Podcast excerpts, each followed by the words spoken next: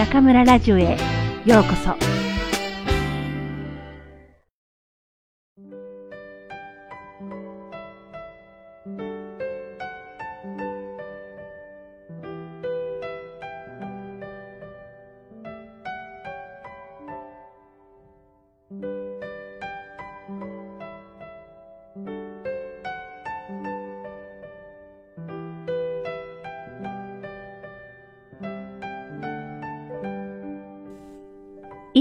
かけそば、栗良平。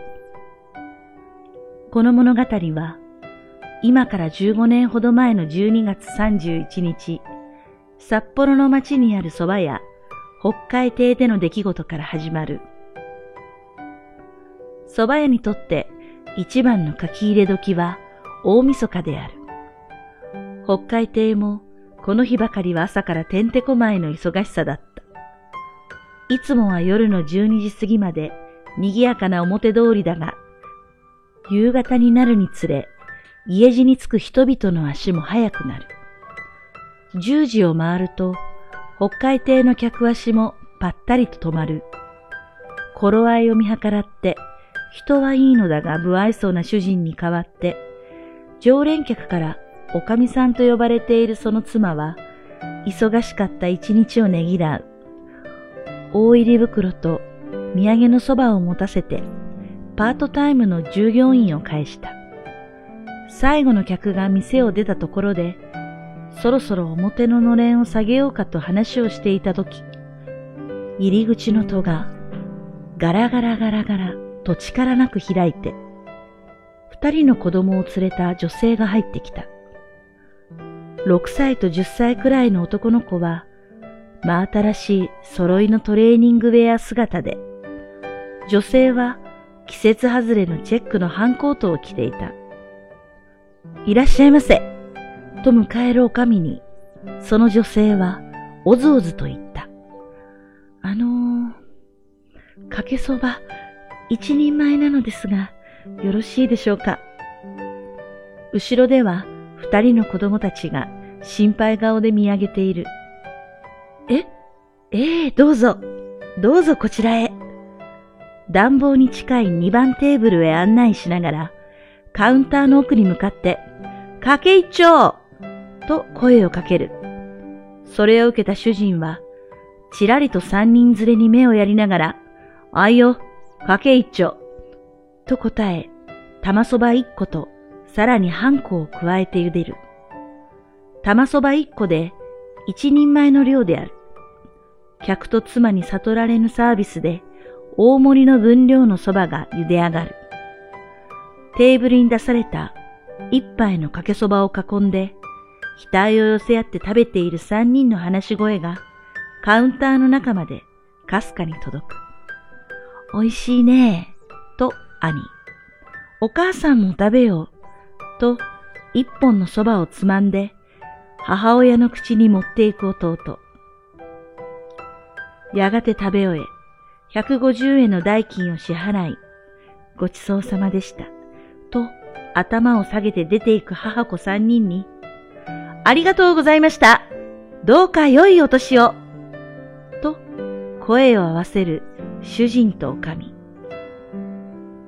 新しい年を迎えた北海亭は、相変わらずの忙しい毎日の中で一年が過ぎ、再び12月31日がやってきた。前年以上の猫の手も借りたいような一日が終わり、10時を過ぎたところで、店を閉めようとしたとき、ガラガラガラと戸が開いて、二人の男の子を連れた女性が入ってきた。おかみは女性の着ているチェックのハンコートを見て、一年前の大晦日、最後の客を思い出した。あのー、かけそば一人前なのですが、よろしいでしょうか？どうぞどうぞこちらへ。おかみは、昨年と同じ二番テーブルへ案内しながら、かけ一丁と大きな声をかける。あいよ、かけ一丁と主人は答えながら、消したばかりのコンロに火を入れる。ねえ、お前さん、サービスということで三人前出してあげようよ。そっと耳打ちするおかみに、ダメだダメだ。そんなことしたら帰って気を使うべ。と言いながら、玉そば一つ半を茹で上げる夫を見て、お前さん、ぶっちょうずらしているけど、いいとこあるね。と、微笑む妻に対し、相変わらず黙って盛り付けをする主人である。テーブルの上の一杯のそばを囲んだ母子三人の会話がカウンターの中と外の二人に聞こえる。美味しいね。今年も北海亭のお蕎麦食べられたね。来年も食べれるといいね。食べ終えて150円を支払い、出ていく三人の後ろ姿に、ありがとうございました。どうか良いお年を。その日、何十回と繰り返した言葉で送り出した。商売繁盛のうちに迎えたその翌年の大晦日の夜、北海亭の主人と女将は、互いに口にこそ出さないが、9時半を過ぎた頃より、そわそわと落ち着かない。10時を回ったところで、従業員を返した主人は、壁に下げてあるメニュー札を次々と裏返した。今年の夏に値上げして、かけそば200円と書かれていたメニュー札が150円に早変わりしていた。2番テーブルの上には、すでに30分も前から予約席の札がお上の手で置かれていた。10時半になって店内の客足が途切れるのを待っていたかのように、母と子の三人連れが入ってきた。兄は中学生の制服、弟は去年兄が着ていた大きめのジャンパーを着ていた。二人とも見違えるほどに成長していたが、母親は色あせたあのチェックのハンコート姿のままだった。いらっしゃいませと笑顔で迎えるおかみに、母親はおずおずと言う。あのー、かけそば、二人前なのですが、よろしいでしょうか？え？どうぞどうぞ。さあ、こちらへ。と、二番テーブルへ案内しながら、そこにあった予約席の札を何気なく隠し、カウンターに向かって、かけ二丁それを受けて、あいよ、かけ二丁と答えた主人は、玉そば三個を湯の中に放り込んだ。二杯のかけそばを互いに食べ合う母子三人の明るい笑い声が聞こえ、話も弾んでいるのがわかる。カウンターの中で思わず目と目を見交わして微笑むおかみと、例の仏頂面のまま、うんうん、とうなずく主人である。お兄ちゃん、純ちゃん、今日は二人にお母さんからお礼が言いたいの。お礼って？どうしたの？実はね、死んだお父さんが起こした事故で、八人もの人に怪我をさせ、迷惑をかけてしまったんだけど、保険などでも支払いできなかった分を毎月5万円ずつ払い続けていたの。うん、知ってたよ。おかみと主人は身動きしないでじっと聞いている。支払いは年明けの3月までになっていたけど、実は今日全部支払いを済ますことができたの。え本当お母さん？ええ、本当よ。お兄ちゃんは新聞配達をして頑張ってくれているし、純ちゃんがお買い物や夕飯の支度を毎日してくれたおかげで、お母さん安心して働くことができたの。よく頑張ったからって、会社から特別手当をいただいたの。それで支払いを全部終わらすことができたの。お母さん、お兄ちゃん、よかったね。でも、これからも夕飯の支度は僕がするよ。僕も新聞配達続けるよ。純、頑張ろうな。ありがとう。本当にありがとう。今だから言えるけど、純と僕、お母さんに内緒にしていたことがあるんだ。それはね、11月の日曜日、純の授業参観の案内が学校からあったでしょ？あの時純はもう一通先生からの手紙を預かってきてたんだ。純の書いた作文が北海道の代表に選ばれて全国コンクールに出品されることになったので、参観日にその作文を純に読んでもらうって。先生からの手紙をお母さんに見せれば無理して会社を休むのがわかるから、純それを隠したんだ。そのこと、純の友達から聞いたものだから、僕が参観日に行ったんだ。そう、そうだったの。それで先生が、あなたは将来どんな人になりたいですか？という題で、全員に作文を書いてもらいましたところ、淳くんは、一杯のかけそばという題で書いてくれました。これからその作文を読んでもらいますって。一杯のかけそばって聞いただけで、北海亭のことだって分かったから、純のやつなんでそんな恥ずかしいこと書くんだ、と心の中で思ったんだ。作文はね、お父さんが交通事故で死んでしまい、たくさんの借金が残ったこと。お母さんが朝早くから夜遅くまで働いていること。僕が長官夕刊の配達に行っていることなど、全部読み上げたんだ。そして12月31日の夜、三人で食べた一杯のかけそばがとても美味しかったこと。三人でたった一杯しか頼まないのに、お蕎麦屋のおじさんとおばさんは、ありがとうございました。どうか良いお年を大きな声をかけてくれたこと。その声は、負けるなよ頑張れよ生きるんだよって言ってるような気がしたって。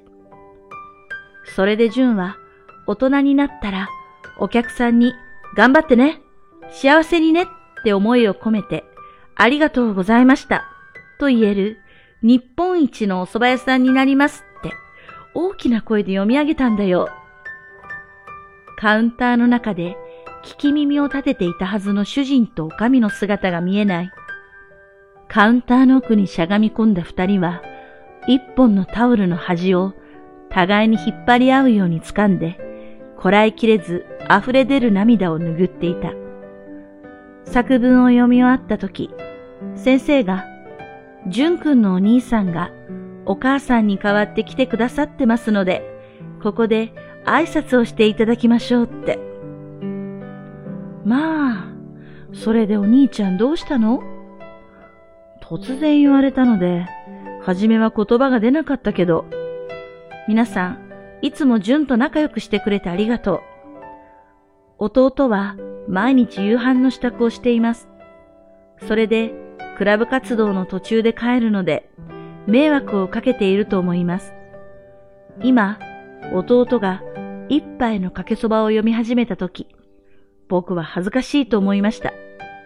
でも、胸を張って大きな声で読み上げている弟を見ているうちに、一杯のかけそばを恥ずかしいと思う、その心の方が恥ずかしいことだと思いました。あの時、一杯のかけそばを頼んでくれた母の勇気を忘れてはいけないと思います。兄弟、力を合わせ、母を守っていきます。これからも、純と仲良くしてくださいって言ったんだ。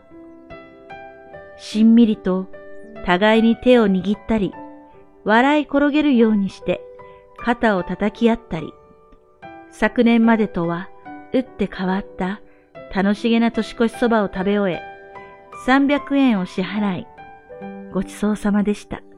と、深々と頭を下げて出ていく三人を、主人と女将は、一年を締めくくる大きな声で、ありがとうございましたどうか良いお年をと送り出した。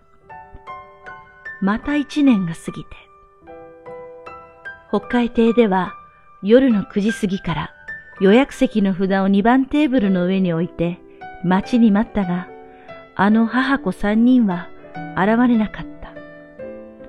次の年も、さらに次の年も、2番テーブルを開けて待ったが、三人は現れなかった。北海亭は商売繁盛の中で店内改装をすることになり、テーブルや椅子も新しくしたが、あの2番テーブルだけはそのまま残した。真新しいテーブルが並ぶ中で、一脚だけ古いテーブルが中央に置かれている。どうしてこれがここに？と不思議がる客に、主人と神は一杯のかけそばのことを話し、このテーブルを見ては自分たちの励みにしている。いつの日にか、あの三人のお客さんが来てくださるかもしれない。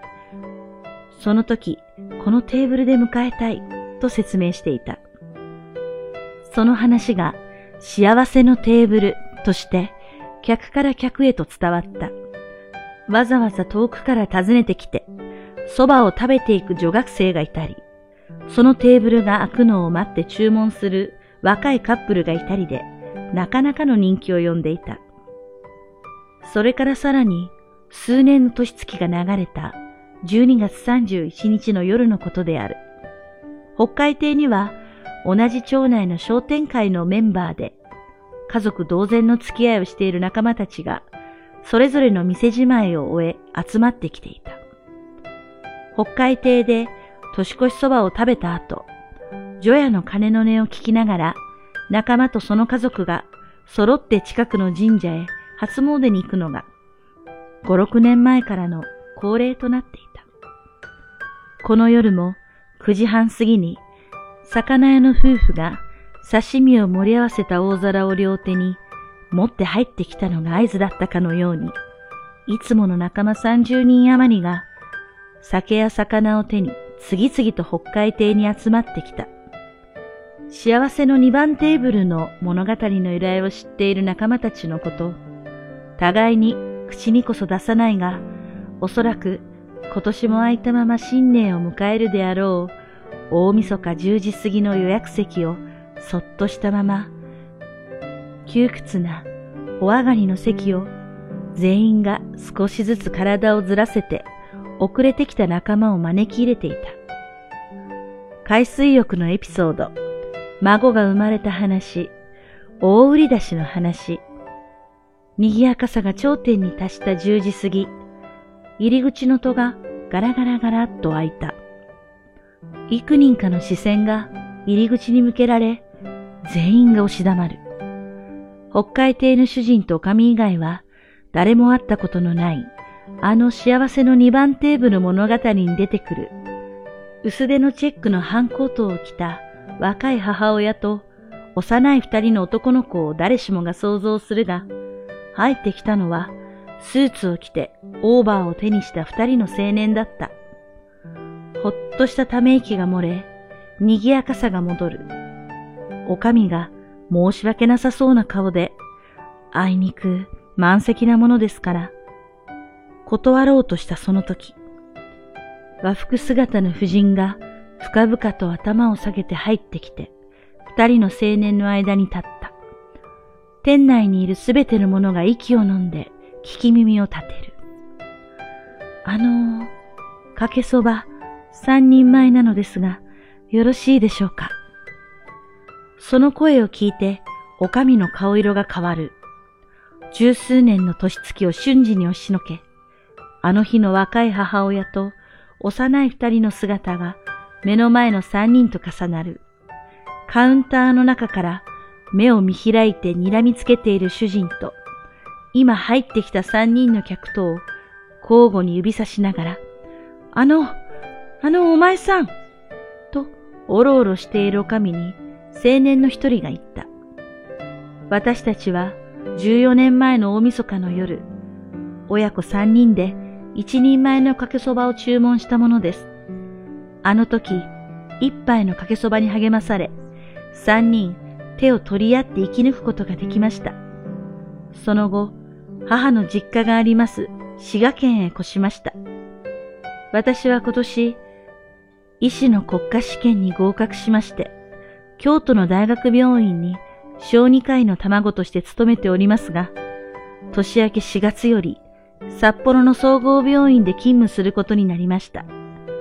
その病院への挨拶と、父のお墓への報告を兼ね、お蕎麦屋さんにはなりませんでしたが、京都の銀行に勤める弟と相談をしまして、今までの人生の中で最高の贅沢を計画しました。それは大晦日に母と三人で札幌の北海亭さんを訪ね、三人前のかけそばを頼むことでした。うなずきながら聞いていたおかみと主人の目からどっと涙が溢れ出る。入り口に近いテーブルに陣取っていた八百屋の大将が蕎麦を口に含んだまま聞いていたが、そのままごくっと飲み込んで立ち上がり、おいおい、おかみさん、何してんだよ。10年間この日のために用意して待ちに待った。大晦日10時過ぎの予約席じゃないか。ご案内だよ、ご案内。八百屋に肩をポンと叩かれ、気を取り直したおかみは、ようこそ。さあどうぞ。お前さん、2番テーブル掛け三丁。仏頂面を涙で濡らした主人。あいよ、掛け三丁。着せずして上がる歓声と拍手の店の外では、先ほどまでちらついた雪もやみ、親切に跳ね返った窓明かりが照らし出す、北海亭と書かれたのれんを、ほんの一足早く吹く、むつきの風が揺らしていた。